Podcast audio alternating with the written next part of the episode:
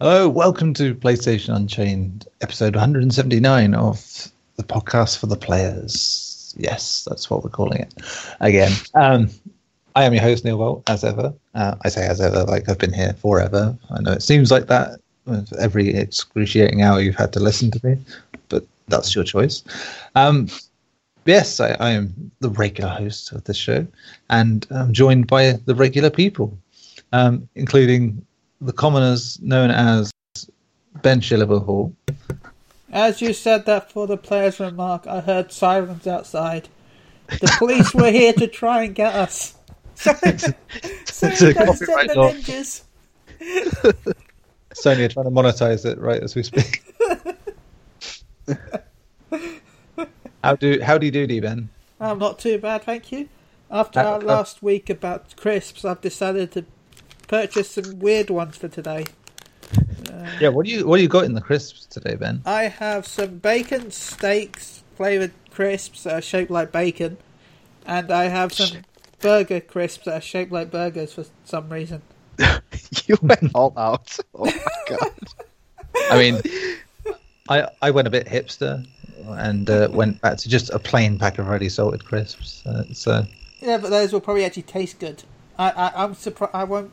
I'd be very surprised if these taste anything like what they're supposed to. Yeah, I mean, they are a luxury in trash eating, but it's... They are 39p. They're big. The best snacks. Kind of trash. The best kind. Bobby don't bring no trash. He makes a good point. Bobby don't bring no trash. So we've been reminiscing again about crisps. It's for a second. I can't believe that's a sentence. We've been reminiscing about crisps. Yeah, old crisps that no longer exist. More like than the vanilla Monster Munch. Greg. Yeah. Oh man, and by extension, Chewits that were also ice cream flavored and were sick. You didn't like them, but I loved the ice cream Chewits. You like Goat Simulator, which is the ice cream sweets.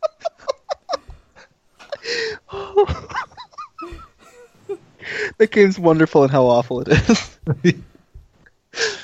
It's hysterical. Ice cream of sweets. It's the ice cream sweets of video games. Yeah, it sounds logical and fun on paper, but no. You play Goat Simulator when you've broken up with someone? Is that what it is? Oh, man. Neil won't talk to me. I better go play Goat Simulator. Don't leave me, Gary. Yeah, we had the thing through a minute ago, didn't we, on Twitter about a response to our question about favourite crisps, which was to say it was quarterbacks, I think. He wins by default because I think he was the only one that sent a response. Nice. Yeah. Congratulations, you won £5.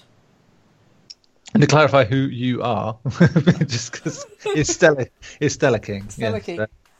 A while. It'll be sent to you on Wednesday when I'm in town next. There you go. And quarterbacks were nice. I remember them too. And don't worry, I will be reviewing these sometime in the podcast. Probably at the end. Yeah, we've got to keep the tension up.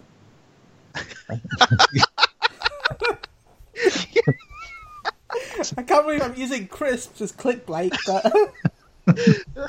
Is it working? Crispbait. God damn it. Crispbait.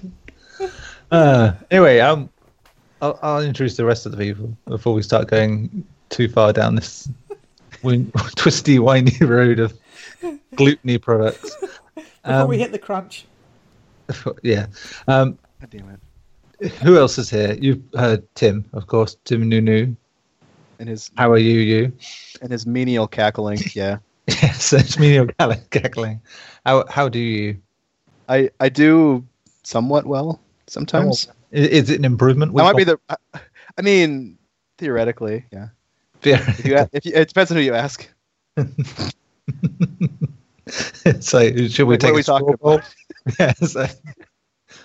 Like we asked people what they thought Tim was, how he was doing, and... 39% said, "Yeah, who? Yeah, Nunu. Yeah, that's a name. Nice. I have a name. You have a name. You are known. What's the name? What is in the name? We could ask that of the man who hates games, Gary Bagdasarian. How you doing, Gary? I'm okay. Good. Hating anything good recently? I'm hating anything good? Seaweed. I would say it's good. I'm eating seaweed chips right now. You're eating seaweed chips? Oh my god, that sounds amazing! Tim, what are you bringing to this? Do you really want me to say it now, or should we wait for the grand finale? Oh no, you go ahead and say what you're eating now. You don't have to review it, just say what it is. I have to review mine. For the fear of sounding existential, I'm eating non-crisps. Non-crisps. That's an interesting non-crisp. Is it like those rice ones? No. Do you know what naan bread is? Yeah. Oh, what the chip things? Middle Eastern bread. Oh, that makes more sense. I thought you said non-crisps. Non-crisps. He's eating the Holy Spirit. Bye, Felicia. I mean, Sister Felicia. And this is me going to hell. Yay! It's on record. Public record. There you go. You don't have to fund the church so much. If get them. Well, I mean, I've got that part taken care of. Get them into the second. Like who it looks like? Out. They're like have a hole in the middle, like hula hoops. You know, the holy crisps. No. No, these are pretty much like wafers, but unlike them, they're not made of rice, and yeah, they're quite good. There's like nearly everything now that they make into a non-crisp, if you will. It's like there's a naan bread, there's even quinoa. They make crisps out of quinoa, which is just I don't even know what that is. It's like not rice. Sounds amazing though. It's not crisp, it's not rice, it's not much, but it's something now. Yeah. Yeah. Look at us talking about food. But, we're not here to actually talk about food. We are actually supposed to be here to talk about video games stuff, really, because, video games. Supposed to. Too late for that, man. For the players and the crisp enthusiasts. It's in the crunch. It's in the crunch. Let's keep it light and breezy, which means we'll see you in 3 hours when it finishes. Off the heezy for cheesy. For shizzle. Guys, no. Come on. We're better than this. Not much, but we are. we have a bar. We met it sometimes. It's a standard, and it's fairly low, but it is there. And shizzling and nizzling and bizzling, no, we don't do that. It don't fly, we're homie. Yeah. Okay. Anyway, yes, video game stuff. I was going to do a few newsy bits. I suppose the most recent one, which Gary is probably still furious about right now and shaking his fist at the sky because that's where Warner Brothers live. He started to do that before he read the news, though. So. He's like, curse you, Warner Brothers. Can't you make a better extended DC universe? No. Yes. Shadow. I like the universe, so there. Oh, I forgot. Yes, it's not a good thing, so you're okay with it. Hashtag. I hate you so much right now. Well, in keeping with your character, it's still better than the Tetris universe. Tetris universe. Did you hear they're planning to make a Tetris cinematic universe? Oh yeah, it's going to be a rich storytelling epic. I see. Talking of movie tie-ins, of course, this is about Shadow of War, which is a Middle Earth game sequel thing. They're going to put microtransactions in it. Gary, would you like to elaborate further on this? Because I think you know more about the story than I. But yeah, basically, there's no point in them. But apart from to make money, really, I guess is the main thing. Yeah, pretty much. It's allowing you to, I guess, purchase loot crates and boxes, which give you better orc generals, as well as some cosmetic stuff, things like that. But I think it's absolute bullshit already. Simply because in the statement, it says that you can earn all these things, and it's not something that's supposed to help you help certain players who pay for it advance faster than other players. But yet, when I'm paying for better orcs and generals than what I can earn, how is that not advancing my character faster? You're paying for cheats, essentially. It's a single-player game, so why? I get it in Injustice to a tiny degree. I don't agree with it still, but I don't get it here. I don't understand why you'd need it. In Injustice, it's different, because like in Injustice, you can at least, when you're playing online, turn off the gear system so everybody goes in with the basic characters. I mean, there's nothing like that in this game. There is no multiplayer in this game. You know, so it does. Yeah, they can say, "Oh, it doesn't affect anything like this or whatever," and it's like, but then why is it there? It's like, why bother? And it's like, I mean, beyond the clear and cynical, horrible answer. It's like, yeah. Clearly, like if I start the game, it's like, okay, before I even start playing the game, I'm just gonna go buy like 5 chests, and I'm gonna get like the most epic rare orc on my team, and we're just gonna breeze through the half of the game because he's so overpowered. How is that not advancing my character before anybody else? I don't know. I think it's terrible. Yeah, and it just puts a blemish on what could be a very good game as well. You know, that's for all the. It still has a very unique center to it in the Nemesis system, and it's a shame that it could be overshadowed by game jipping like this. Yeah, it's shit, and unfortunately, this is where the industry is going, and that direction is garbage, and I don't want any part of it. Warner, pretty terrible for this. I mean, it's hard to think of a game they haven't done it with that's big anyway. Yeah, which pisses me off even more because their games have been so good and so successful lately. Yeah, especially with this generation. Like, why do you? It just blows my mind. Yeah, it's always like their games are great, but and most of the time, it has to do with this sort of thing. I know they're not the only ones, and I think I said it many a time. Activision are still the worst for it, but Warner at least make a variety of games and then just shove stuff on top of it, which is sad. Oh well. Anyone else got anything to say on that? Like Tim? Who are they catering to? Who could they possibly be benefiting? And I ask that not rhetorically, because we all know it's going to benefit Warner Brothers.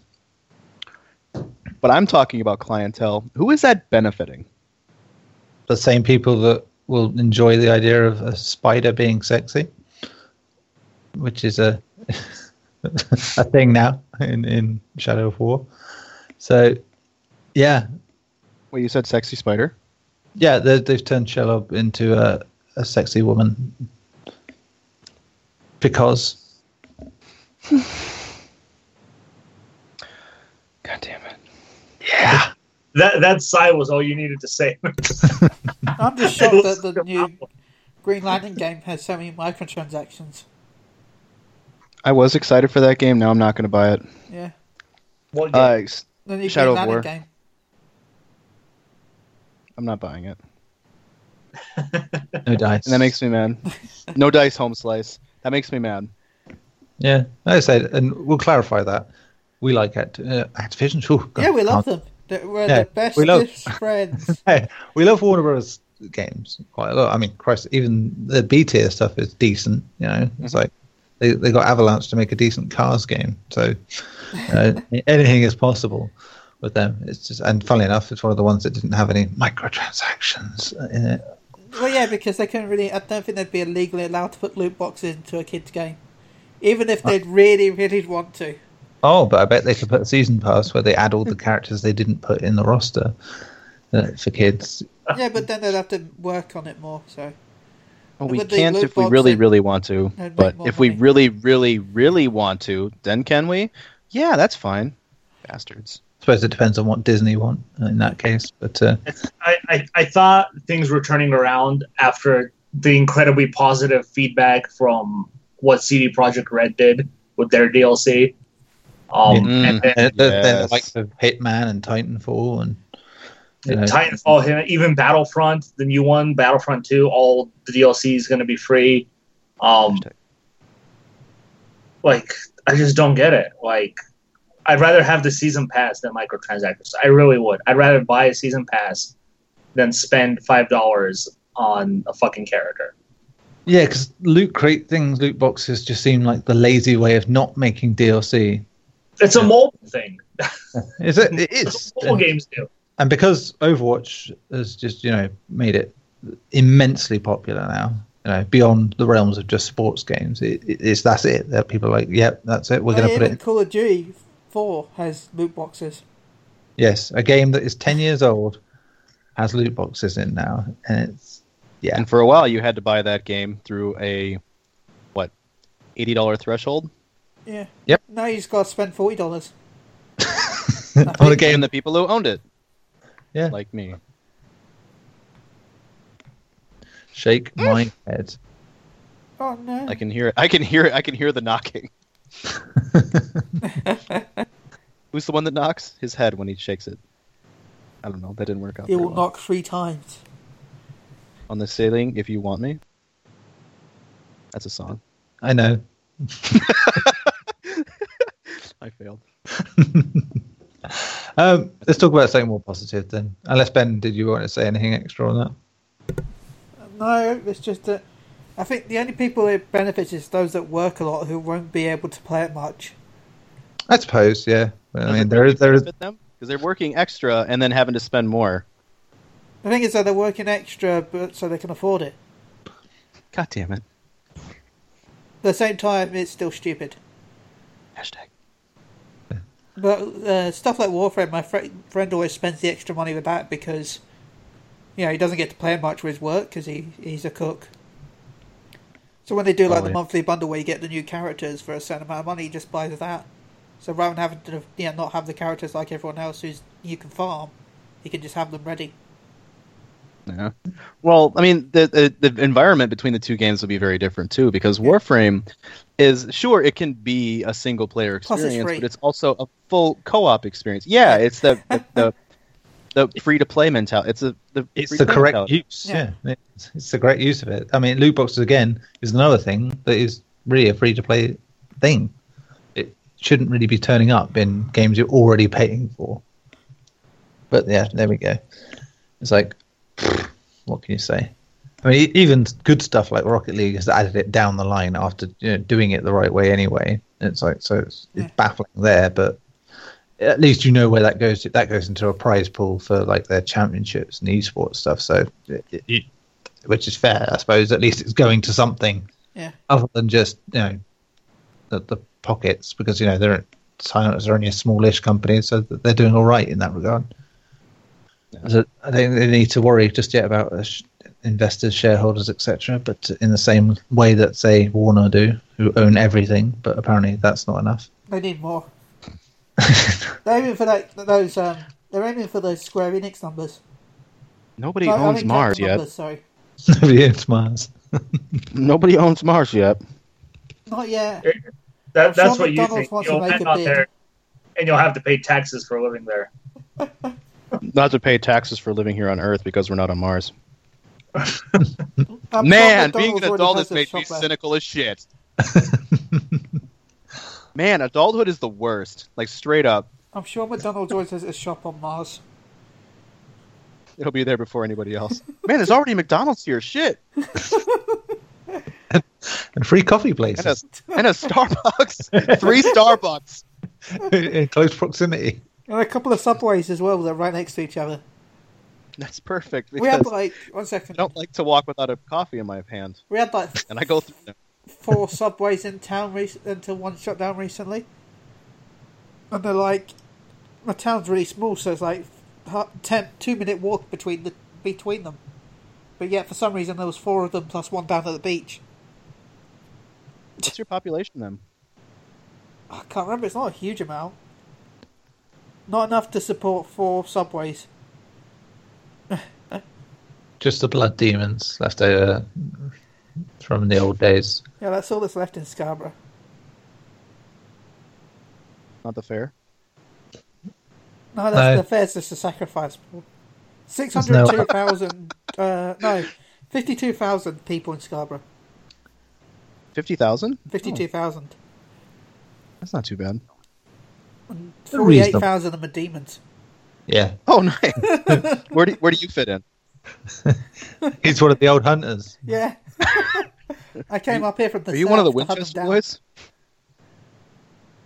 Did you not know? Are you part of the Men of Letters? Did you not know that Yharnam in Bloodborne was actually based on Scarborough? Yeah. Except, you know, they had to make it look a bit nicer in the game. So. Oh my god. I don't even know where that's bird. They went to Eastfield and thought, shit, this is too depressing. Add some colour. Like, also, the townspeople look a bit horrific. Let's make something a bit prettier. Like, werewolves will do. Got puppers. But we can use their animations, like, we can motion cap them. Yeah. This is awful. You should see the guy that they based From the Vacuous Spider on. Oh, you mean Shelob? The sexy spider? Yeah. Real spiders have curves. Oh my god. Well, yeah, I mean, abdomen. Swollen. So swole. Super swole. Workouts. Do you even lift Shelob? Man, this is... Yeah. I just hope he doesn't skip leg day. He's got so many of them. I don't think he has any other day. It's like, there's 7 days and I have 8 legs. What do I do? He has to rotate, so one's always like slightly weaker than the others. He's got a bit of a hitch.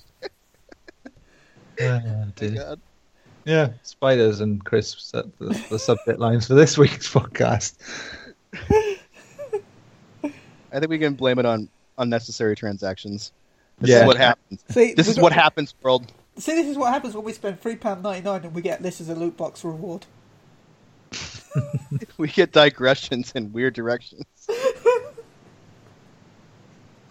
But yeah, if you'd like to talk more about video games, we'll set up a Patreon and we'll make it one of the goals. One of the goals that we'll strive to talk about video games. We make £2 a month. We'll talk about video game.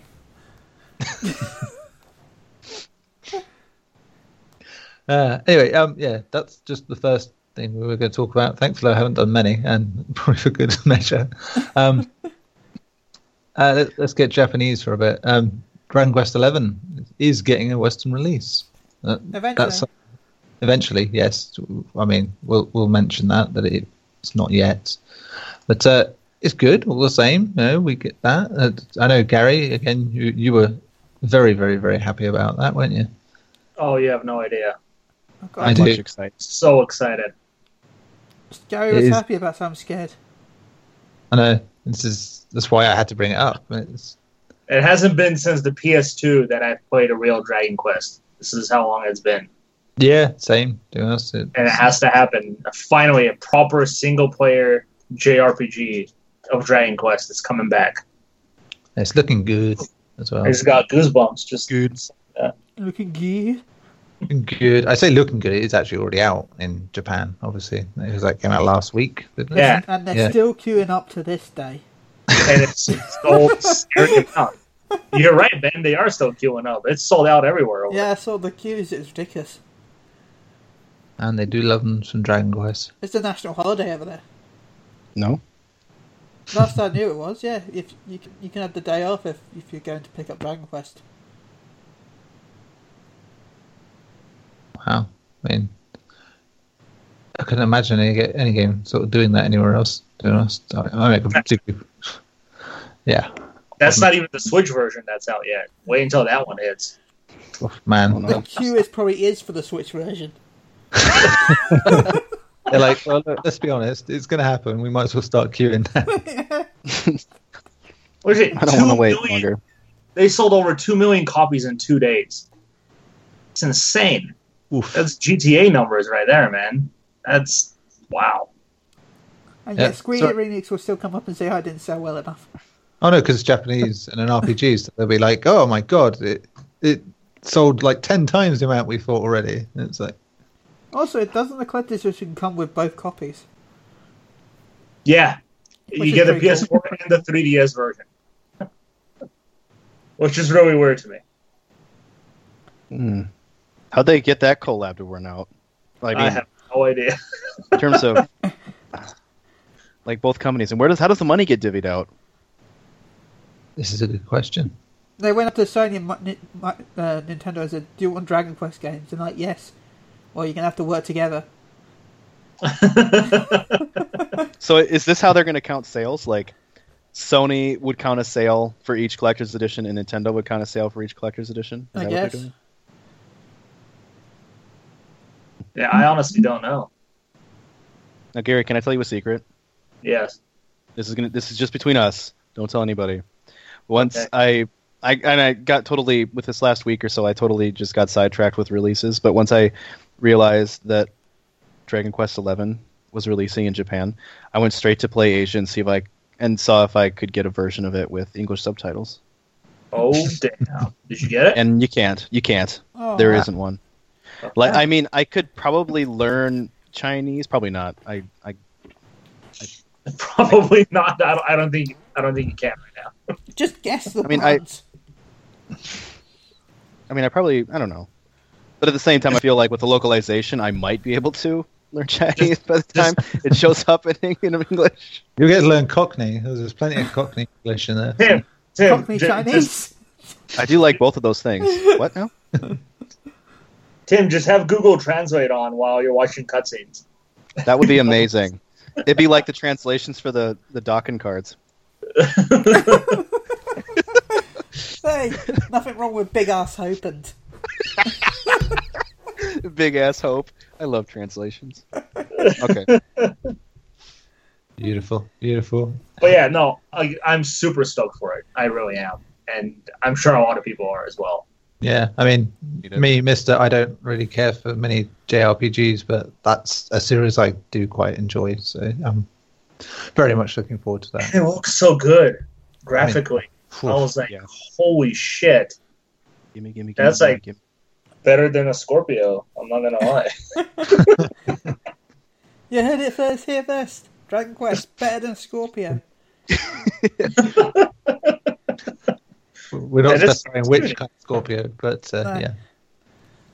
What does the Zodiacs have to do with... Oh, wait, hang on, I get it. Oh, God, no. It's the Zodiac Age. That's a different thing. Let's shop Square.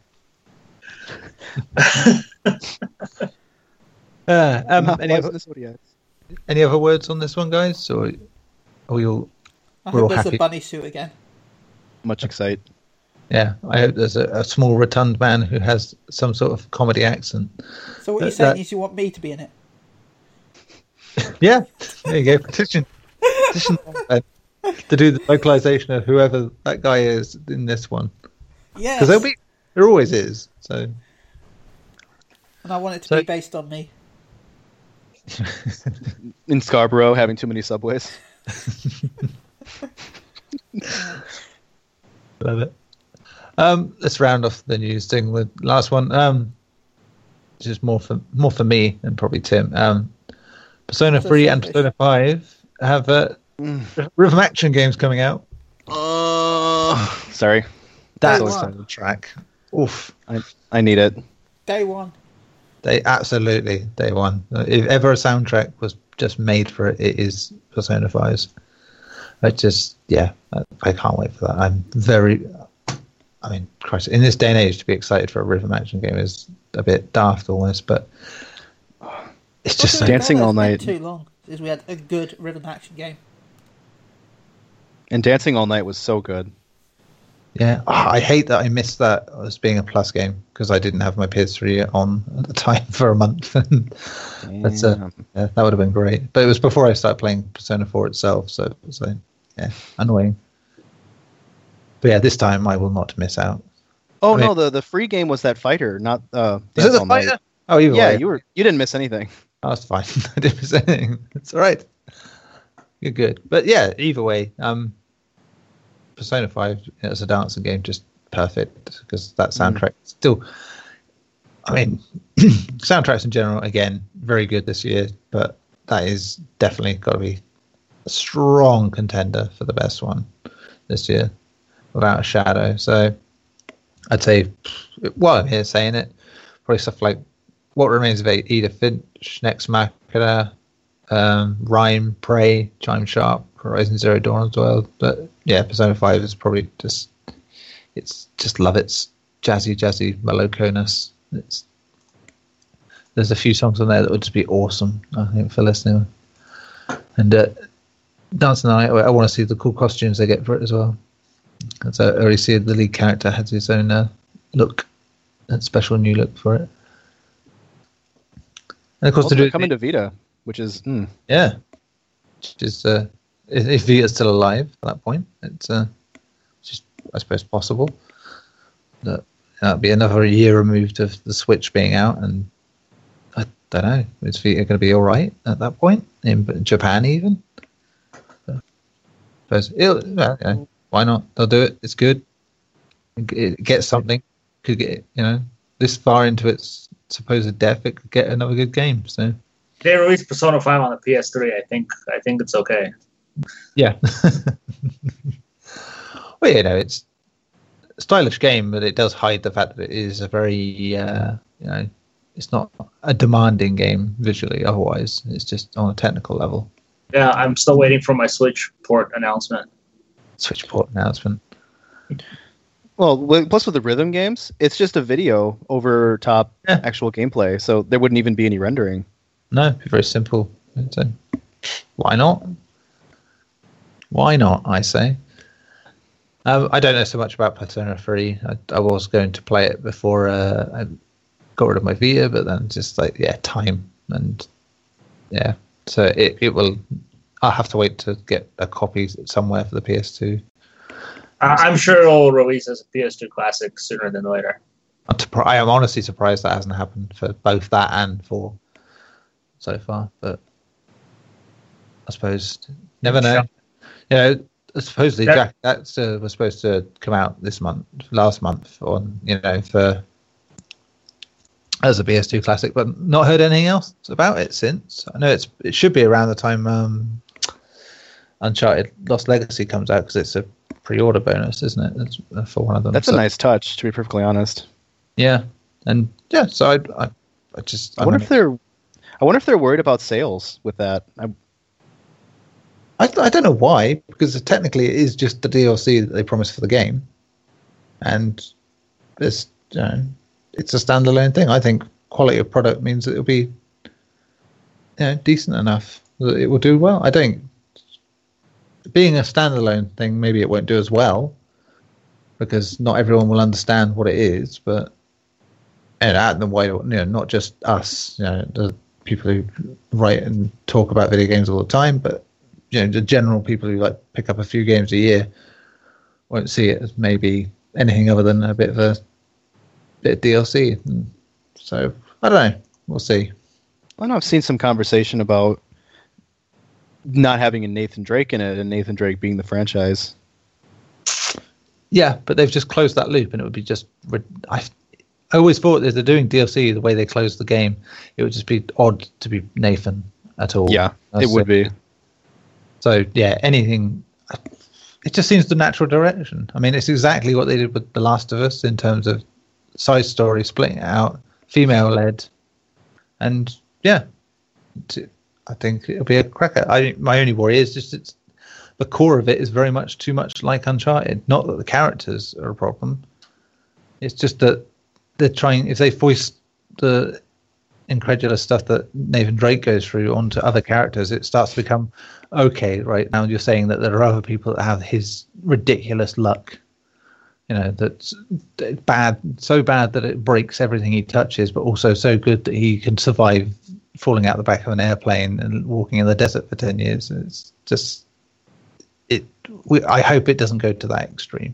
I hope they're a bit more grounded and not so ridiculous. And it's a good, you know, 4 is a good start point to sort of do that, because 4 is nowhere near as over the top as 3 was, you know, in terms of just, I think I said a few weeks ago, going back to 3, you see it where nearly everything he does, something will break, something will destroy. You know, he'll have to get out of a sinking cruise liner, he'll have to do this. You know, it's just, it gets beyond parody at points in that one. And yeah, I'm glad they sort of retconned that a bit for the 4th one. So yeah, there's hope.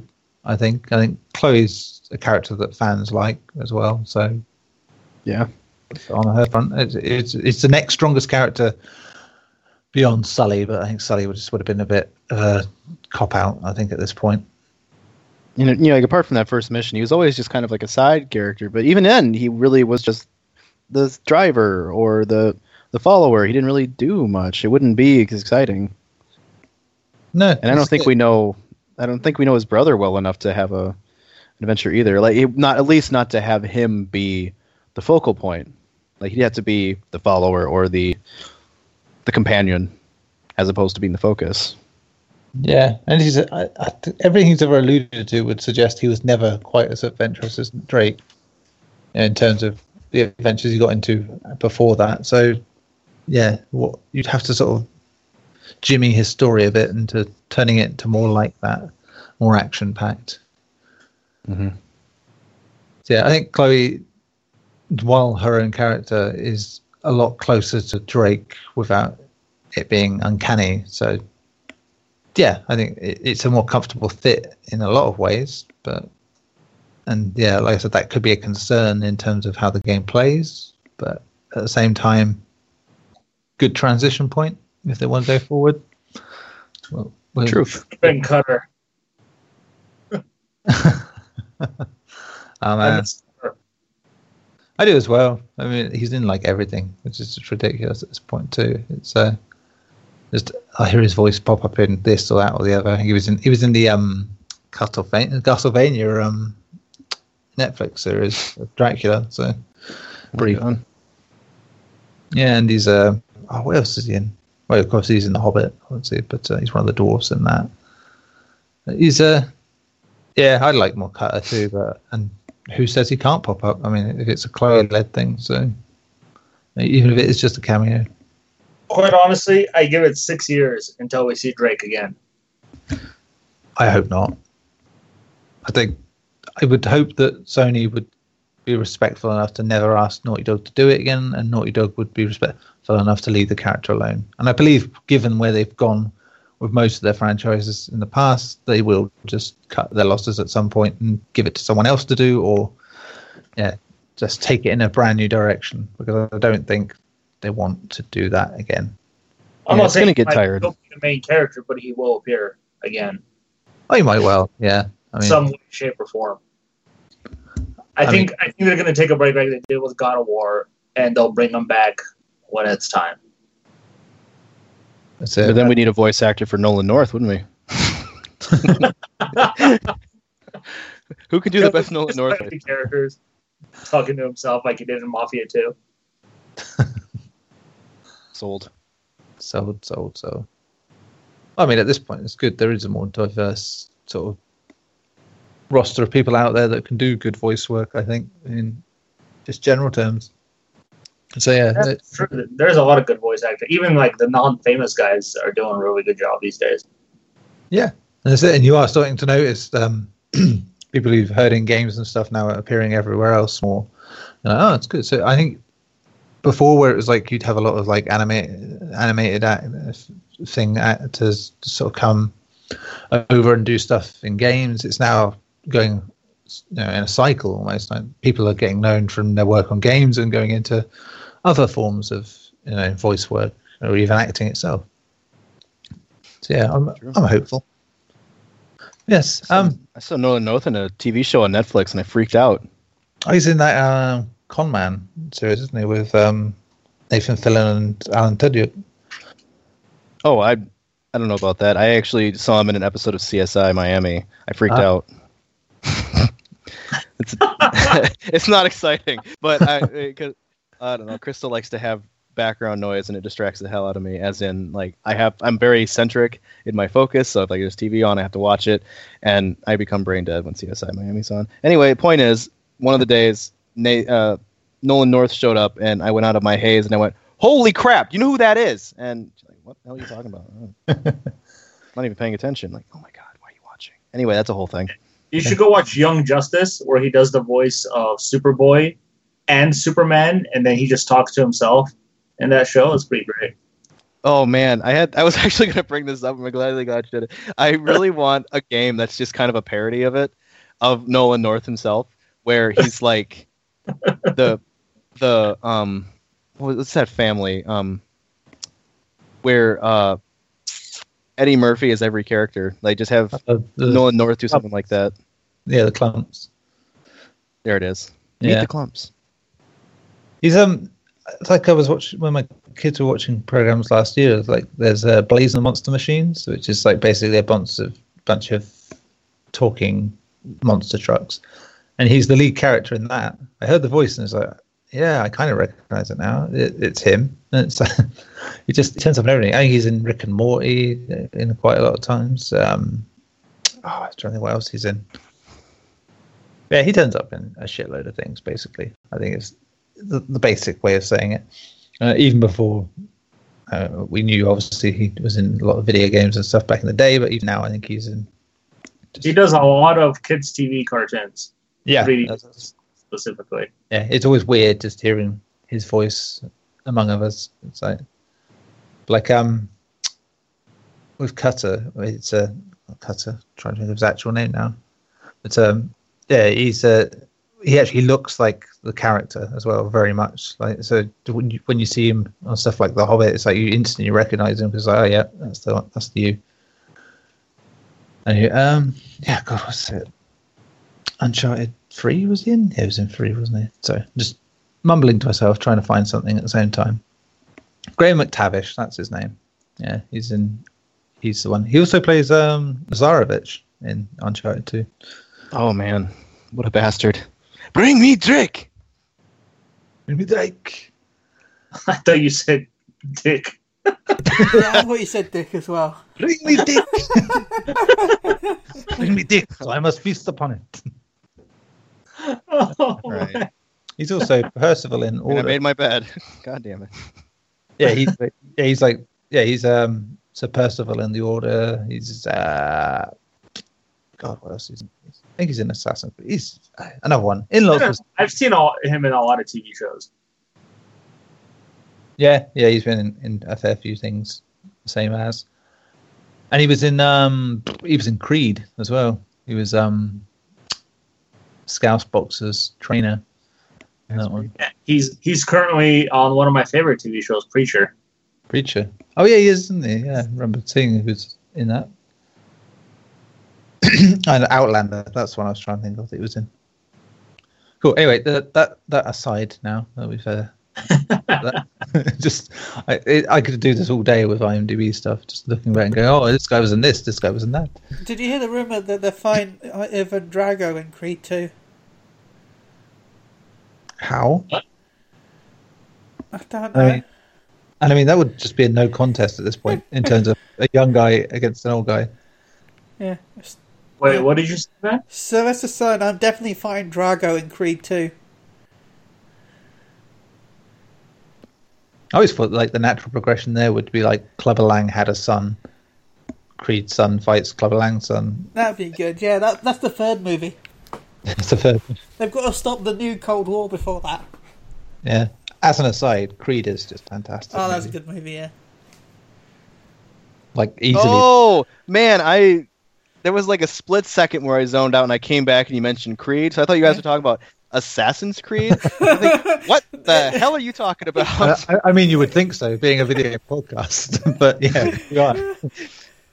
It was just that split second where I lost focus. I was looking at a meme. This is my life. But I came back and damn. Okay. Yeah, Rocky's the assassin. Oh, shit. So, Assassin's Creed Origin is now played by Sylvester Stallone. Yo, Adrian! Requiesce in pace! I am the Requiesce in pace! I'm done. That would be just 10 on 10 win. I'd buy it in first day. I even buy that overpriced, crazy edition thing just because of that. Yeah, if it's got his face on the statue, I'd buy it. With his funny chin? Yeah. Every time he climbed anywhere, he'd have to do that dramatic thing where he looks like he's using all his strength, but really it's the fact that he can't climb very well. It's just like it says Adrian everywhere he goes. Who's Adrian? There's nobody here named Adrian. Dear. Anyway, another segue done. So, Yay! Predictions contest first, or should we do games we've played? Maybe get the predictions. And as ever, I am unprepared, despite being the host. I think it's because you're the host. Randomly until he finds a game. Okay, so would this be a good time to do the chip thing? Sure, do that while I'm... Yeah. Okay. Right. So we've got... Ben. What's up? Go ahead. I thought you said you want to go first. Oh, okay, nah. So we have some bacon flavored crisps.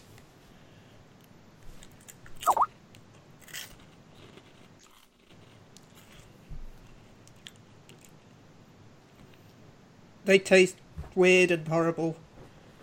Go on. Literally, it tasted like salt and then tasted like nothing. So yeah, it's nothing really like a bacon. So 3 out of 10. Yeah, that's that. Again, if you really want cardiac arrest, eat these chips. Yeah. Bacon is pretty salty, Ben. No, but it's the different type of salt, you know. I can find a burger one that looks like a burger, this will do, even though it just looks like a cheesy poof. And that's all I'm expecting it to taste like.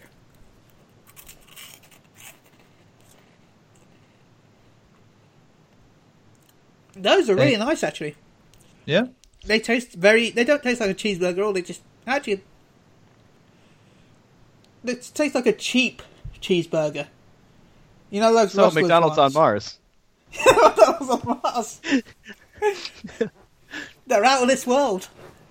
Oh. Tastes like McDonald's without atmosphere. So like McDonald's. So like McDonald's, yeah. Because they can survive anywhere. I don't know, 6 out of 10? 6 out of 10? Yeah, it's not bad. Really it's more of a barbecue flavour than a cheeseburger-y flavour. So it's more like a burger than a cheeseburger? Well, no, like, you know that smoky barbecue flavour doesn't act... Yeah, it doesn't taste like meat, it just tastes like barbecue. I see. Okay. Yeah, like a barbecue sauce. That's not much of a burger, is it? No, it isn't. It's just like...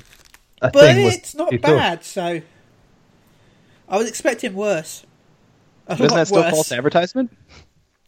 It's not bad. It's supposed to be a cheeseburger, not barbecue. Yeah, but as I said, I could taste a little bit afterwards. Yeah, like the after flavour. Mm. There's a hint of when it hits you, it tastes like barbecue, and then after a bit of time, it tastes a bit like a cheap cheeseburger. Mm. Have you found your video game yet? Yeah, I already had. Yeah, I'm well done. I was so enraptured with your talk. So last week was The Long Dark, but slight problem. Only 2 reviews so far. Mine's not up included, but I am still playing it. So we'll skip that for now and come back to that next week. Gary suggested the most obvious answer here. We'll go with it. This week's is Hellblade. Which is supposed to be coming out this week, I believe, isn't it? Yes. Which would definitely make this work. So, Hellblade, this game by Ninja Theory. It's promising. It's could be an interesting one. So, Gary, as you chose it, what do you think it will score? 88. 88. Whew. Gary's going strong. That's a personal. Because I love everything they do, so fuck everything else. It's like everyone else better down. I like it too. I'm gonna go a 85. Tim. Now look at me. You caught me with a chip in my mouth. I'm going to go. It was meant to be. Every time. I'm kind of not sure on this one because the team's games review well, but not like stellar. No, they're strong-ish. And I'm kind of looking at Enslaved at 70 on Metacritic, and I'm kind of thinking, what? It's not a full-price game. Yeah, 70 on Metacritic. It's stupid as shit. Oh no, that was PC. 80% on PS3. Okay. Though it must be noted that that was back in the days where games scored a bit higher because there were less voices. However, considering this game is $30, I think it's going to be a wash. I'm going to sit at 80. 80. Nice. Okay. And Ben, what astronomical score have you been given? I can't believe it, but it seems like it's going to be a normal score. It's a miracle, but 83. 83? Yeah. Goodness. So, yeah, this could be a tight one this week. Oh. Phrasing. I don't know. Phrasing. Nothing's crazy for once. Absolutely intentional. I bet if I hit generate, it'll give me something stupid. Yeah, 94. So I'm going to go with my first answer, 83. Yeah, I think that's safe. That's... So next week we'll have two lots, hopefully, of review answers. I suppose we'd best go on to what we've been playing, really, shouldn't we? That's always fun. I'm going to start just briefly mentioning mine because... okay, everyone, we can all have our naps. See you guys next week.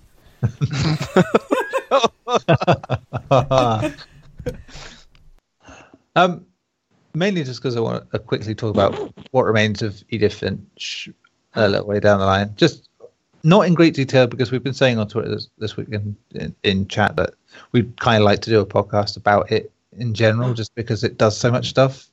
So we will probably do that, hopefully, in the next week. Would be nice. Got me in. If Tim is willing. Able. Willing. Even if I'm at work, be like, bye, Felicia. What remains? Yeah, if you don't spoil this for me right now, I will kill you tomorrow. This is exactly why I'm saying we won't do that now. So I'm just going to go over the stuff I can say without giving all away. It's very vague, don't worry. It's just to say that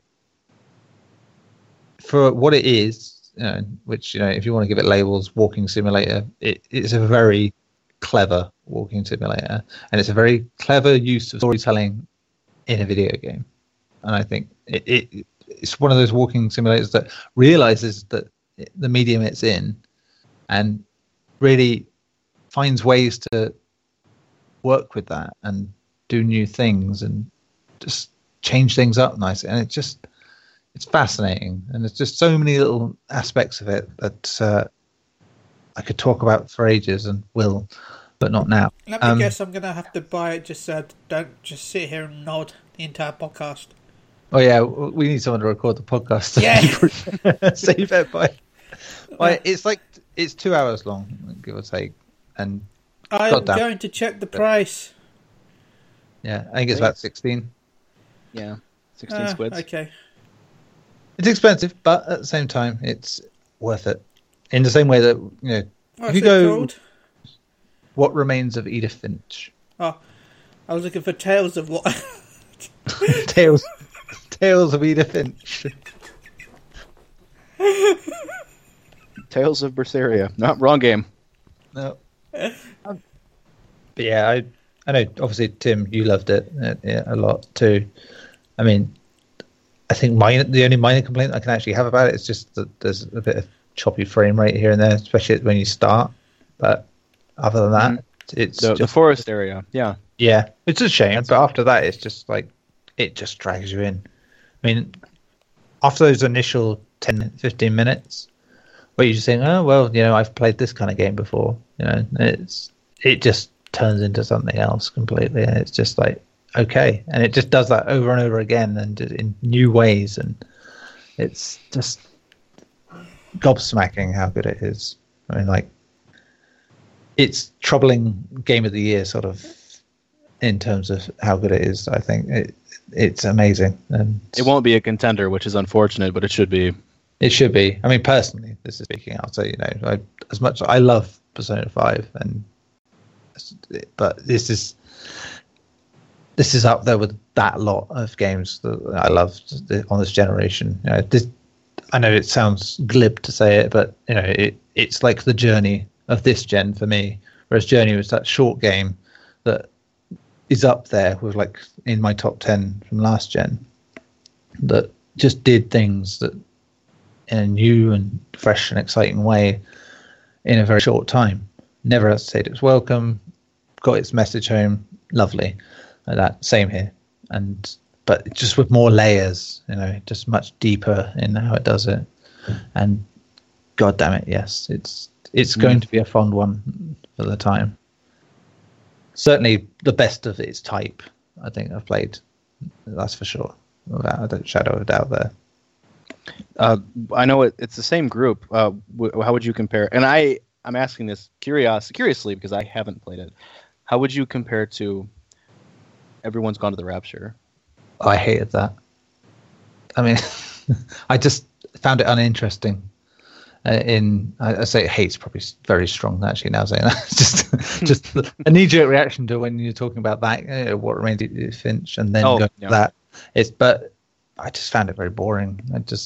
I mean, even though it's like English countryside, oh look, this is things I know. Okay, this is cool. It's nah. Just the way they told the story just didn't thrill me in the same way. Lovely music and some nice visuals here and there, but they won awards for that one, didn't they? Yeah. In terms of the audio.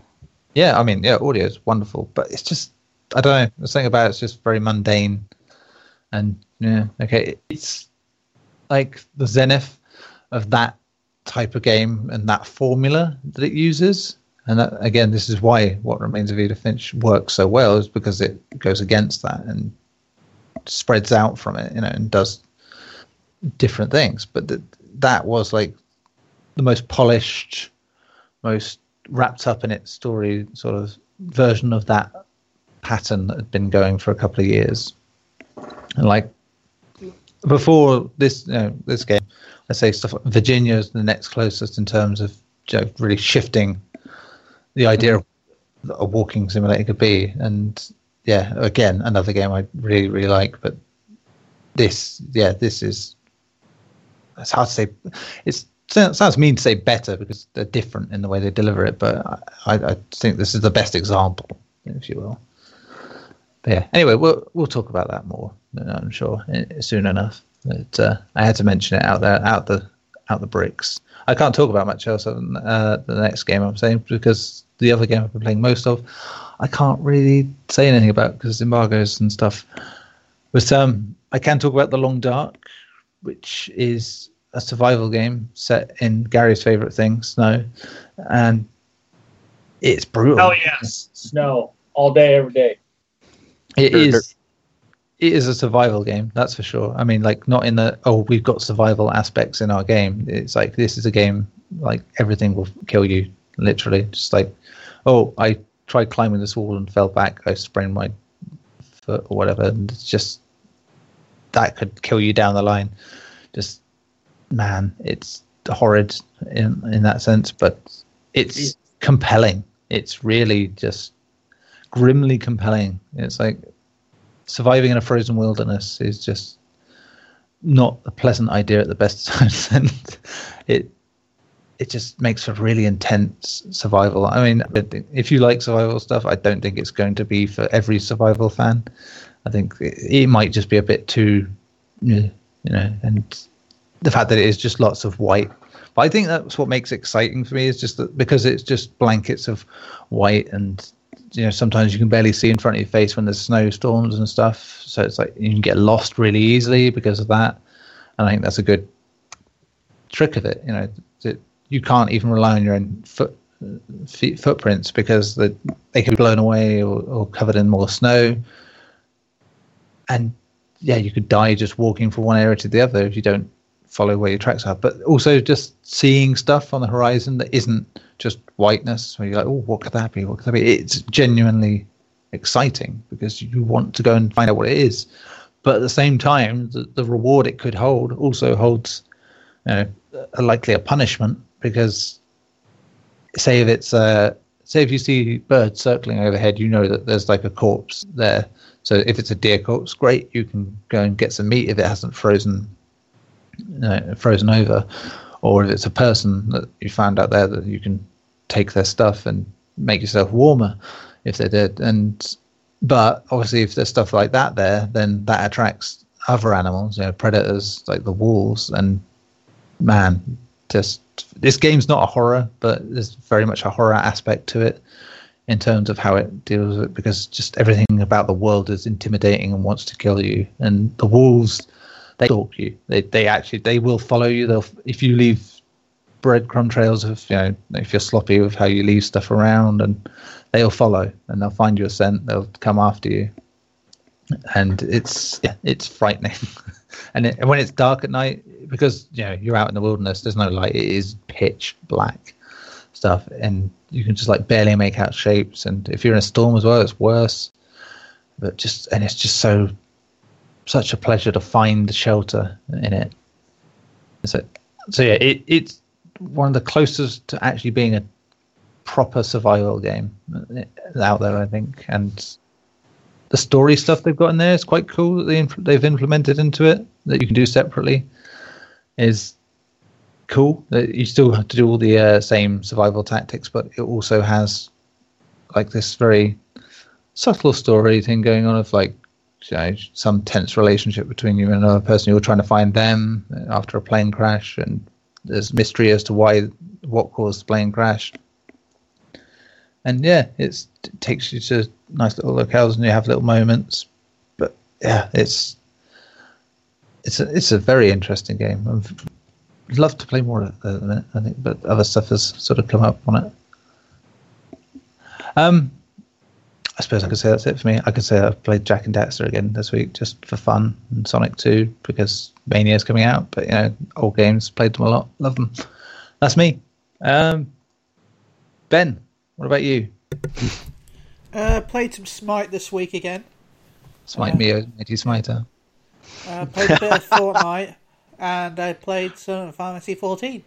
Weird. Yeah. I barely got to play Fortnite this week. I think I played like one game of it. I've just been joining friends, and then I haven't even progressed my main story. I've like got, I'm still on like the third storm base, but my skill tree is nearly maxed out.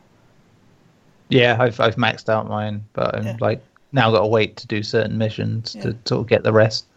But it's still fun, but I just think I got aggravated with it just got loads of review stuff in. Because the internet cut out right near the end of the match, and normally you can go like, I can go back in the match and rejoin and get my rewards. Nope, the match ended before I got back on, so I didn't get any of the rewards. I didn't get any of the extras or any of the stuff that came off it. Supposedly, the last update, some bases were reset as well. Oh God, I don't even want to check. Oh dear, no, I don't want to check that. I think that would be enough for me to just go, nope, done, son, I'm out. It's like, because it's just so, you've done so much to that point, and to get there again, just be like, especially it's like, if you're going to carry 1,000 of each material. I know 1,000 sounds a lot, but when you start making your own base, it doesn't last long. No, it really depletes very quickly.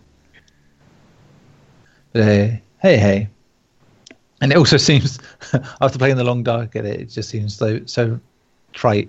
I've got to collect all this survival stuff. I can collect 999 wood, whereas a minute ago I was trying to grab 4 twigs together to see if I could desperately make a fire. It's like I really need that game. Which one? Long Dark. Yeah, it's fascinating. I need it. And you know, it's free, and I know there's been a lot about Unity games in recent weeks, you know, about people going on moaning about games critics slagging off games that use Unity poorly. But this is a Unity game, and it's the art style of it is just beautiful, and it just runs lovely. And I think it's, you know, it's got a cartoonish look, if you will, and a painted look, and it works for it. It's just some of the views you get. I know it's mostly just white, but like, you get sunset, and it's just everything's sort of glowing in orange, and it's just or just like seeing that little bit of light in the distance, maybe at night, because you've seen like a old building. Oh, it's just lovely, lovely to look at. And again, another good soundtrack there as well when it kicks in. Also, David Hayter. David Hayter. Yes. Splooge. Splooge on the day. And Jennifer Hale, I think, is in it as well. Yeah. Dude, I'm buying this game right after we're done. I'm broke, but I'm buying it. I remember rightly. I'm going to have to check IMDb again for this because, you know... He's also in Bloodstained, apparently, as well, whenever that comes out.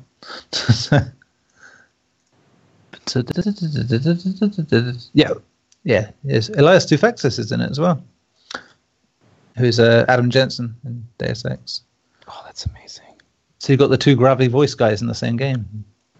That's all you need. And Jennifer Hale. That's all you need. Yeah. The main character in the story is... Commander Shepard, Mark Meer. So you've got Commander Shepard, Solid Snake, and Adam. Commander Shepard. Yeah. Oh, I see. Yeah. Yeah, you got both Sheps, Adam Jensen and Snake in the same game. Madness. You know what that sounds like? What? Gold. Gold. And it's set in the snowy wastes, you know. Even Gary's happy. And it's very Metal Gear, isn't it? I'm just happy for the snow.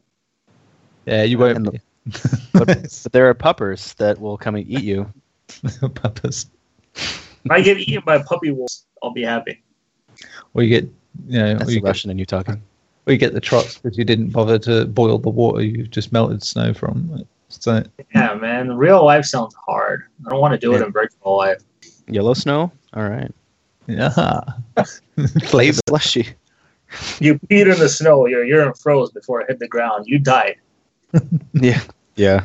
That's cold. The most chilling thing about that game was the fact that I fell asleep at one point. Cause I knew I didn't have enough fire to last a night, but I had to sleep as a character. And like, I put the character to sleep for a few hours. But I'll gamble it. He should survive long enough. And yeah, put it asleep, and it just says, yeah, you succumb to the long dark. It's like, oh, okay, I'm dead. I died. Damn. That's dark. At least you died peacefully. In the cold. In your sleep. I was locked in an old train cart, so hopefully no walls get my poor body. And that was the worst thing about that. It was only after a day as well. Just oof. Yeah. Brutal. Yeah, just all because I wanted to go one step further because I saw the train carriages and thought, oh, there could be stuff there. There wasn't much there. And then I couldn't really get back to the base without dying of hypothermia. So I was like, I'll stay in here, make a fire. Not enough. No twigs and sticks around. And then a storm hit, so I couldn't see very far. And it's just like, Christ. That'd be an awful feeling, getting that far for something and there's nothing there. Yeah. I think, yeah, it's that probably... piss a lot of people off though when it just feels like the world's against you and it's almost unfair, but yeah. Anyway, we got back to talking about that. Ben was talking about Fortnite and anything else, Ben? Sorry. That's it. I'm bleeding into everyone else's. Tim, what about you? It's been 1 week since you've It's been a whole 7 days. Man, we're doing it's all chips and Chinese chicken references today. Oh my god, I'm eating chips. I'm addicted. I've been playing obviously a lot of Paragon because this is my life, but I've also started playing Neo. Oh yeah, and I kind of hate it. Oh, interesting. I mean, not like I don't know. I mean, it's not like it's frustrating kind of hate. It's like, why is this happening? Kind of hate. Because I've had a couple boss fights, or some fights in general, where like I'm swinging and I guess I don't understand the game's hitboxes yet. Because they seem very like inside the body as opposed to the body itself. Okay. And that puts me off sometimes because, you know, like with Dark Souls, the game is dependent not only on your ability to, you know, avoid taking damage, but also dealing it. I mean, the premise of a game. But the stamina thing makes it more crucial. And not having stamina when you're trying to do something. Let me back this up. The stamina thing makes, I don't know if it's an oversight or a creative choice, but having the hitbox inside the body is really such a peculiarity when there's so much risk involved. And I don't know. I think it's going to take me a while to really acclimate to it. So I don't know if I have the time to continue playing it right now. Shame. Sad face, Tim. Because I started liking it, and then I got into some like more intricate fights. And there were some times where, especially in some bosses, where I took swings that went like through limbs and did nothing. And yeah, I'm okay with it. That's weird. I mean, it's not like a little thing where I'm using. I can't remember the name of the thing. The blade on the chain. I can't think of. It's not like I was using that. Oh, the kusaragi. I think that's what it's. You. Yeah. I was using one of those big ass axes, right? Uh-huh. So seeing it, seeing where it's going and where it should be going is very clear because it's a big old thing, and I'm still getting the same thing because I don't. I might have to come back to it. I just don't have time for it right now. I mean, I felt similar about Dishonored 2, where it's like I really wanted to play it. And really played a similar game in Prey, obviously just before that, in terms of the same developer. And I don't know, it didn't click with me the way the first game did. And I did a bit of it. I did a chunk here, and then it's just like I'll play it later. And it's been about 2 months, I think, now since. It took me like 2 months to play it beforehand. It's just, I don't know. It's one of those. You get games like that, I think. It's like, I think for me with like Dark Souls games, I already sort of, I'm out of that now. Because Dark Souls 3 was just like, I've had my fill of this type of game now, and yeah. Yeah, I hear you guys. The thing I would say, Tim, is, as far as stamina goes, you almost have to master the key pulls and regain your key or your stamina that way. Yeah, that's a thing. It's something that took me a while to master, but once I learned the moves of my character, and because like you always want to go is I'm going to use the axe this time. I want to try, the katana sword this time. I highly recommend picking two weapons and just stick it to them the entire time. Yeah. And I like that aspect of the game, being able to be intricate with and be very intimately intricate with each weapon. It's very cool feeling that once you fart. Wow. Once you, oh my God, there it went. It's very cool feeling being able to, start being successful with the weapon. Because, at the beginning you're kind of like, okay. But it starts to become more fluid and the stances is. The stances are kind of throwing me off too, but I mean, there's a lot to the game that I love and I want to do it, but I think that game requires a headspace, and I don't have it right now. Probably. I guess this is one of the reasons I compared it more towards Ninja Gaiden than Dark Souls, because I feel like its difficulty is more Ninja Gaiden-like than the Dark Souls games. I don't know if it's more. I'd put it about 50-50, to be perfectly honest, because there are times where I go in and I feel like I'm just hacking and slashing, right? But then there are times where I miss, and I might as well have just stabbed myself, right? Because they take an, if you miss an opportunity, you're done. Those stupid ass demons that show up in those tainted areas, I can't remember the term.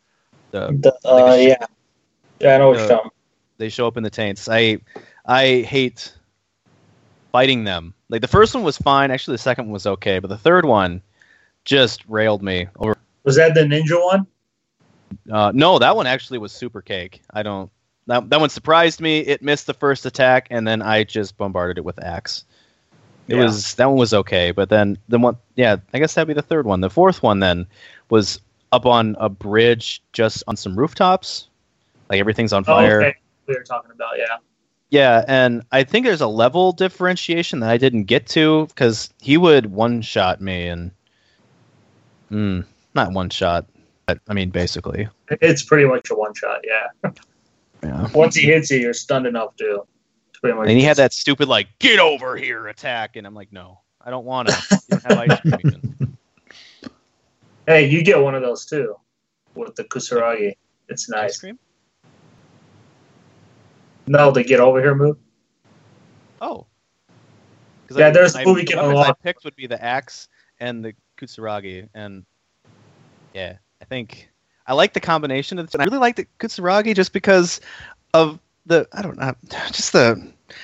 actions themselves just kind of are like nunchuck-like, but not. And I want to be good with them, and I want them to be effective. I just don't have it yet. Also, I don't have the magic skills yet, and I'm really bummed. Mm-hmm. I want them. I need them. Yes. I don't play magic characters, so I can't really help you there, but you can definitely find a lot of guides online that can really help you out. I know, but I told myself I'd put that behind me with this whole anti-trophy thing. Oh, man, you don't have no idea how integral guides are with trophy hunting. I research guides. I researched guides before even thinking about buying games. It was bad. And I don't want that. Nobody does. Yeah. So, Tim, the best thing to do for you is hit and run tactics against those big guys. Wait for them to swing. Do like a hard swing. Hit them like one time, maybe two, if you're lucky, and then get the hell out of there. Okay. Because those big guys will mess you up. The other thing, if you're able to dodge towards their attacking arm, and you'll hopefully miss as they're trying to swing, and you'll get behind them. So that's a tactic you can try as well. Never dodge towards their open hand, because they will wreck you. Yeah. And I'm fighting this boss in the ship right now. Yes. That's off the coast, and oh man, they're... That pisses me off, too. Like when bosses have... Okay, so there are plenty of fights where like when they're in the throwing motion, they mid-motion, they adapt the motion to not anticipate you, but lock on you. Yeah, they throw it right at you. You're like, I literally dodged that. How is that possible? And I can't stand that. Yeah. That is a breaker for me because it's not real. I mean, there's a certain level of verisimilitude with anything in sci-fi that cannot be reprimanded, right? And that is one of them, especially in video games, that cannot be taken for granted. And I was messing with that for a good hour last night. And every strategy I had, I couldn't avoid. I literally had to wait for the ball to be airborne before I dodged. But the problem with that is that the proximity is limiting my ability to react to it. Mm-hmm. So there shouldn't be... There are some intricate little flaws with this game that are keeping me from really enjoying it. And these are things that are... Especially the lock-on thing is still kind of in Dark Souls, but I think they hide it well enough with the animations. So with sweeping attacks, right, they can get away with it. Where it's going to be going, generally speaking, there's a wide radius. But when it's just a ball, it's a big-ass ball still, so there's a big space that's going to have to be, interacted with it. But if you're throwing a ball, that's a very static action. Unless he's putting some crazy-ass English on it, that's not happening, especially in that space. Even if he puts crazy-ass English on it, it's not doing anything in that short proximity. Well, Tim, you know, if you ever need help, you always let me know. I'll share play with you, and then you can play it for me. We can play together. I can hop on and help you out. I love you. Yeah. I think you've unlocked the thing to do co-op, so, yeah. No? I don't know. The gate at the shrine? There should be a gate where you can summon help. When you go to the shrine. There's a summon thing. I don't know what the hell is going on with it. I tried to do something, and it's like, nah. I'll figure it out, and I'll let you know. Hearts. And then we'll co-op that bitch. Just wait until he shows up as a regular enemy later on. Oh, no. Oh, excuse me while I go uninstall. BRB, guys. No, don't do that. It's a great game. No, Gary, you lie. It's not a great game. What was that game? Mouse or Golem? Yes. Game is not precious. Fantastic. Okay. Anything else, Tim? Nah. Not on PlayStation, though. No. Not on PlayStation. Well, yeah. In the interest of time, we'll keep it a PlayStation. That's been our rule podcast. Yeah. In the interest of time, let's not fuck about, eh?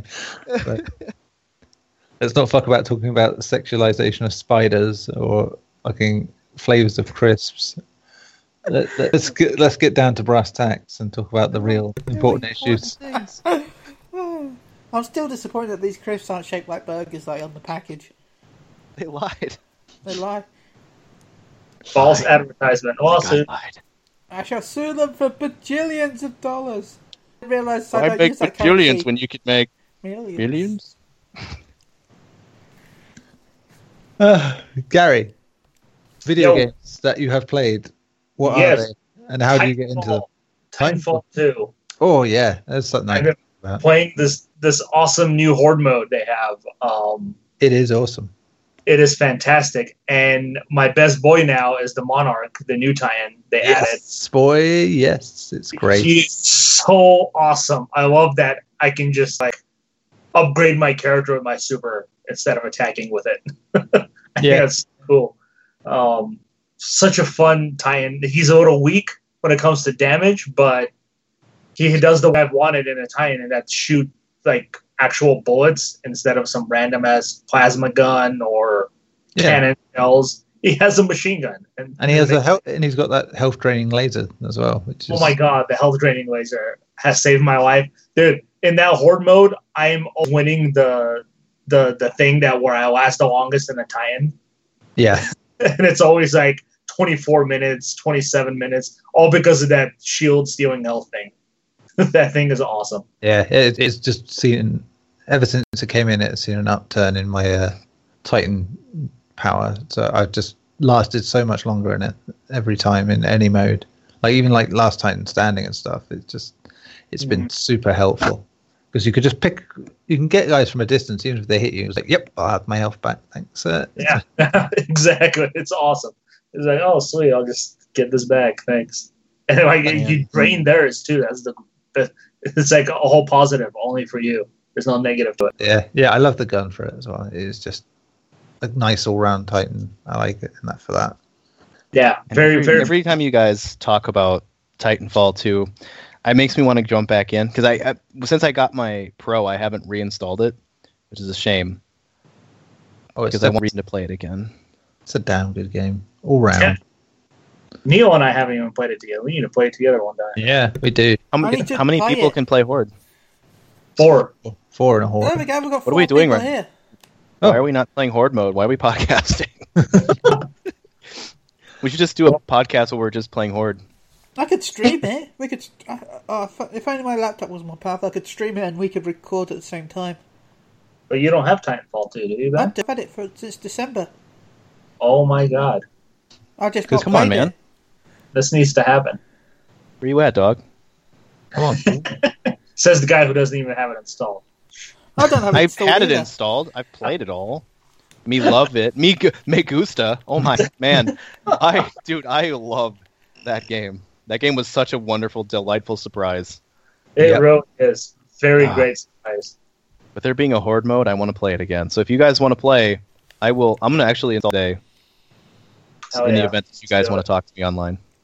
Yeah, I'd like to get that done in the next week. That'd be good, just before the gaming apocalypse arrives. Okay. But yeah, other than Titanfall 2, Final Fantasy 12, Zodiac Age, I'm playing that. Yes. A lot of good memories, a lot of frustrating memories.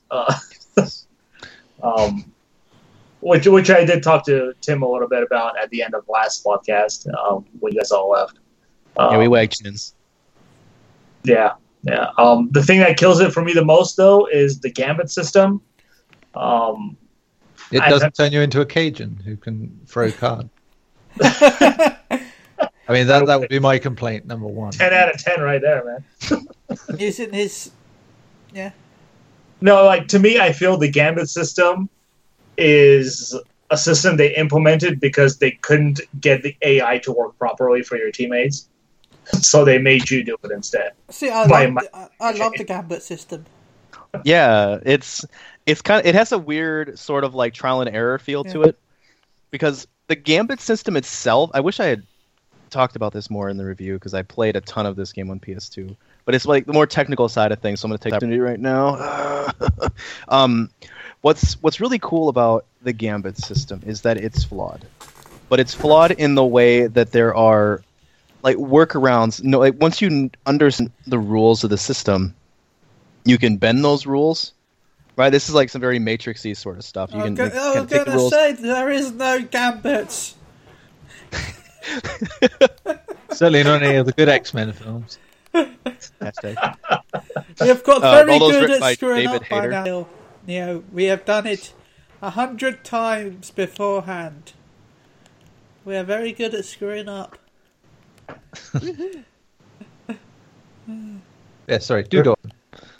But yeah, like the flaws and the limitations are what make those limitations kind of shine, because they give you room to wiggle just enough that you can kind of exploit things. It's always good when you can wiggle. Hashtag. But the problem with that too is that, oh man, that's just an instinct. Wow. The problem with it is that it's limited. Like the rules are very limited in that sense. So that like you get to a certain point with your gambits, and there's really nothing you can do to make them better. And it's not even at the end of the game when that point hits, which is kind of frustrating because there's a lot of potential in that game as a whole, because you're basically simulating combat, right? Which, in my mind, is just a cool thing. It just hits my, I don't know, like it hits a certain part of my brain that I never knew I had, and I just crack out on it. I don't even come up for it. I love it so much. I wish that should be on the box. I don't know what it is, but I crack out on it. Why was that not my byline on the review? You can see that on the YouTube vids. I don't know what it is, but I'm cracking out right now. Yeah, so like I see where your frustration is, but once you kind of get past it and start to feel out some of those weird issues, they kind of become right. And I got used to it on the PS2. Like I was fine with it. But now that it's been re-released and I've played all these other games, I start to feel like it was something they implemented because they couldn't program it into the game for the AI to figure out how to do things themselves. Oh, sure. They made it more of a game element as opposed to trying to make the game, you know. Yeah, like if you look at 15, like if you're almost dead, your teammates will heal you. They wouldn't do that in 12. We couldn't program it into 12, like for some whatever reason. So, like, it's still fun. Don't get me wrong. I still like it. Didn't the game have a really bad production?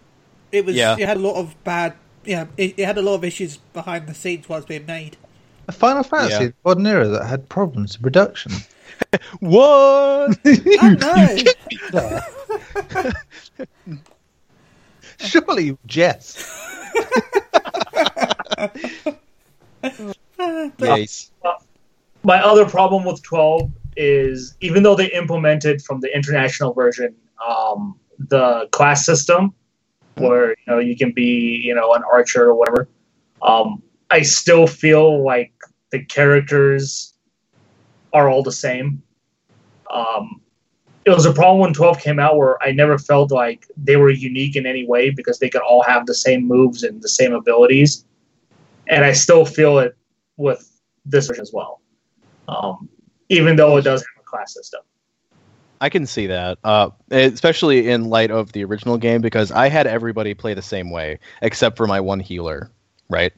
Mm-hmm. That was kind of the consequence of the game back in the day. But now, like, kind of looking, you think talking them being samey. I mean, this kind a little bit, but like, if you're looking at it from a stats standpoint, I kind of wish that they were the same. Like, you have, like, at least from 0 or 1, I guess. You have them at 1 where their stats are flatline the same, so there's no like advantage to them. You can make your character to fit these roles that you want, as opposed to one being better at one thing and then another one being better at this and one being better at this. Yeah, but it doesn't make them stand out though. That's the problem, is they're what I want them to be, not what the developer wanted them to be. Does that make sense? I guess it's I mean, we're kind of saying the same thing at this point. Okay. But it's a different perspective, really, because you have a lot of games now that, like, there aren't many games that give you this option to be like, whatever the hell you want, and not just like by in title, but also in like execution. But the limitations with what they did, like what you're saying, is that they were confined within the rules that they knew of things before. So, like, you have these traditional rules, but we're trying to meld them or bend them a little bit more, wiggly. I can't think of a good word. A little bit more, I don't know. Wiggly will do. Yeah. Wibbly wobbly every timey wimey. Sorry. But yeah, you have that. They weren't ready for what they wanted to do, I'd say. Yeah. But it's a good start, and it's unfortunate they haven't gone anywhere else with it, because I feel like with more renditions or a little bit more time, or a studio that doesn't screw around with its development team, they would probably have somebody who, they probably have something that'd be not just like a hint at the future, but actually like revolutionary. Yeah, well, 12 was a huge step forward, in my opinion, from what they used to do. Like, 10 was still traditional, and then you have 12, and it's pretty much a single-player MMO at that point. Well, 12 was supposed to be like 11, but offline. Yeah, it was pretty much an MMO. But it played better than 11, oh my god. No, 11 was amazing, you shut up. You shut your face. You shut your butt. You shut your face. You stop getting cracked out on 12. No, I actually had a decent time with 11. I played with a friend of mine, and once I got into like using the number pad for controls and stuff. Oh yeah, I was kind of into it. I had 400 days playtime of 11. Man, you are so dedicated. Yeah, I am. I lost my account though, but that's another story. What? After 400 hours? 400 days. Jesus. Yeah, that's another depressing story, but yeah. 11 was amazing though, until they released a few expansions or ish, but when it first came out, it was amazing. I know how that feels. A few terrible expansions. WoW! Well, that's the problem. 11 didn't really play anything like WoW, and then they tried to release expansions that made it like WoW. But because the base game wasn't anything like WoW, it just made it like a... It still amazes me about the industry, even to this day, where it's just like, when anything is popular, that developers and publishers will go after that and do that thing, despite not realizing that the audience already has the game they want. Yeah. It's like, provide something different. Do your own thing. You might do well out of it. It's, yeah. Just... What's that sound like? Star Wars Universe? What was that? That turned into Call of Duty? By the way, Gary, do you want to know who's bringing back the gambit system? Is it Brian Singer? Yeah, Brian Singer. No, Fantasy 14. Oh, awesome. They're going to bring the Gambit system, supposedly, for the squadrons. You'll be able to bring your squadron members into dungeons with you. Sweet, I'm going to die for sure. I don't have a chili tank. I don't have a tank that's better than yours. But yeah, just a few more things with 12. I love the fast forward feature. It's a godsend. I do think it's a bit unnecessary. I mean, all they really had to do was increase the speed of your characters to actually attack during the combat, but they opted to keep it the same. Put it on 4x speed. Dude, that's how I played a lot of the game. I played the entire game in it so far. What I love about that is that it allows you to figure out the Gambit system faster, because if something's wrong, you're gonna know. It also allows you to grind faster. I grinded so much that, you know, Bellius. Yeah. I beat him before he actually made one attack. He literally came out going, "Oh, I'm gonna kill you," and then I hit the quickening button, and I finished the quickening chain, and he died. You're a man among men, Ben. I'm like, man. Level 1 enemies. What's that, Gary? I said you have a dedication in grinding level 1 enemies. Yes, I am that guy from World of Warcraft. He's grinding level 1 boars in the forest. What a good time. No, I was grinding those skeletons in the train track, actually. Oh, yes. That is a great place to grind. Yeah. Well, yeah. I mean, it's not a club, but, you know, whatever. But yeah, still very much enjoying it. I love the judges. I wish more of those types of characters existed. But yeah, still enjoying my time 14.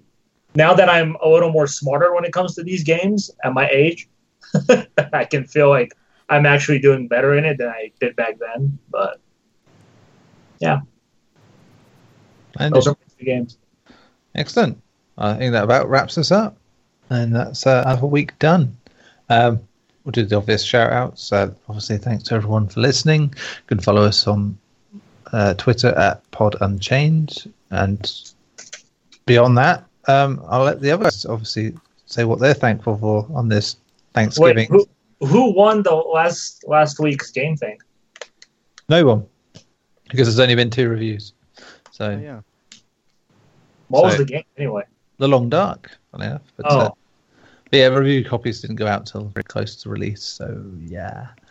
It's I think the 2 reviews that are there are an 8 out of 10 and a 6.5, so it's on PlayStation anyway. Let's ignore that 8, because I know who it's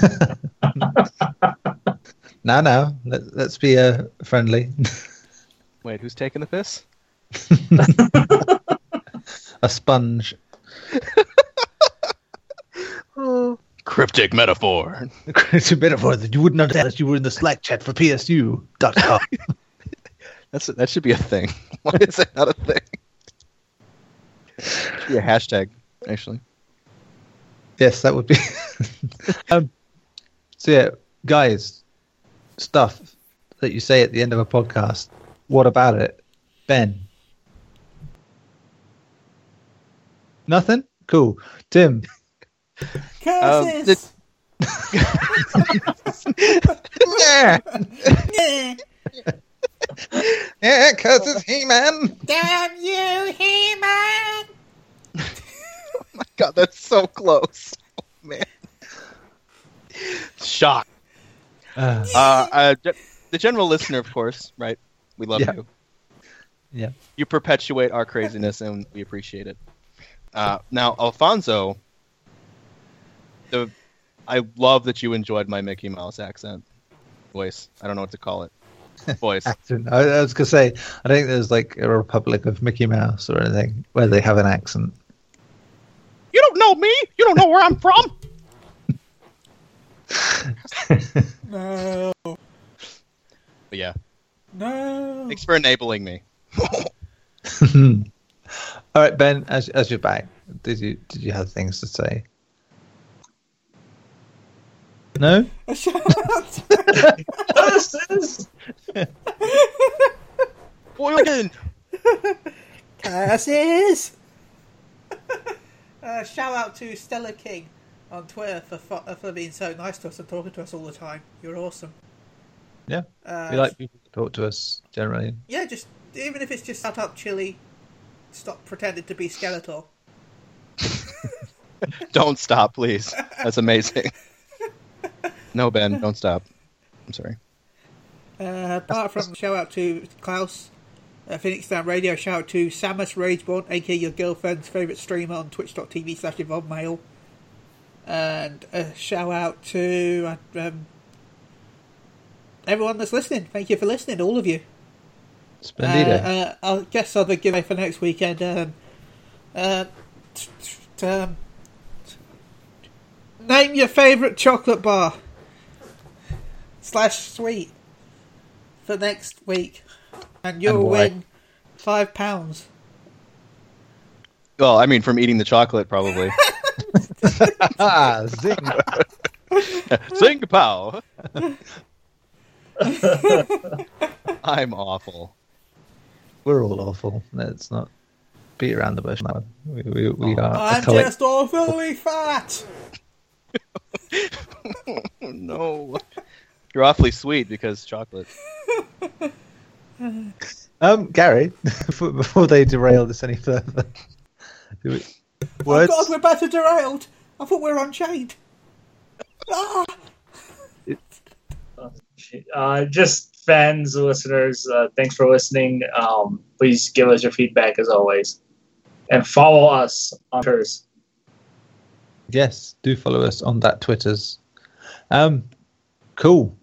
That's us done for another week. We'll be back next week. Well, I suppose we'll talk about the same things, to be honest. Unless you people out there fancy us to talk about anything else, we might do that. Hopefully do the Edith Finch spoiler cast. I suppose we'll call it spoiler cast, yeah. As we said, we'd like to make that a more regular thing with games like and enjoy discussing. So it'd be a good start point, I think, this one.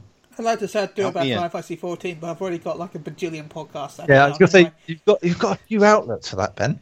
Yeah, I've gathered together, which was a lovely couple, by the way. They're very nice people. I've been on Moogle Go Round. I've been on Phoenix Down Radio. And I've been on Maelstrom Radio. All these are really good podcasts. You should go listen to them. But listen to this first. Priorities, mate. Yeah. Priorities, mate. Yeah, that's. I can totally understand that one. Yeah, I'll do. Splendidness. We'll see you next week for more thrilling PlayStation news and crisp reviews. Until then, it is Tatty Bye. Or should we say Tato Bye? Oh, come on, Ben. Gotta get to the root of that joke. I had my eye on it.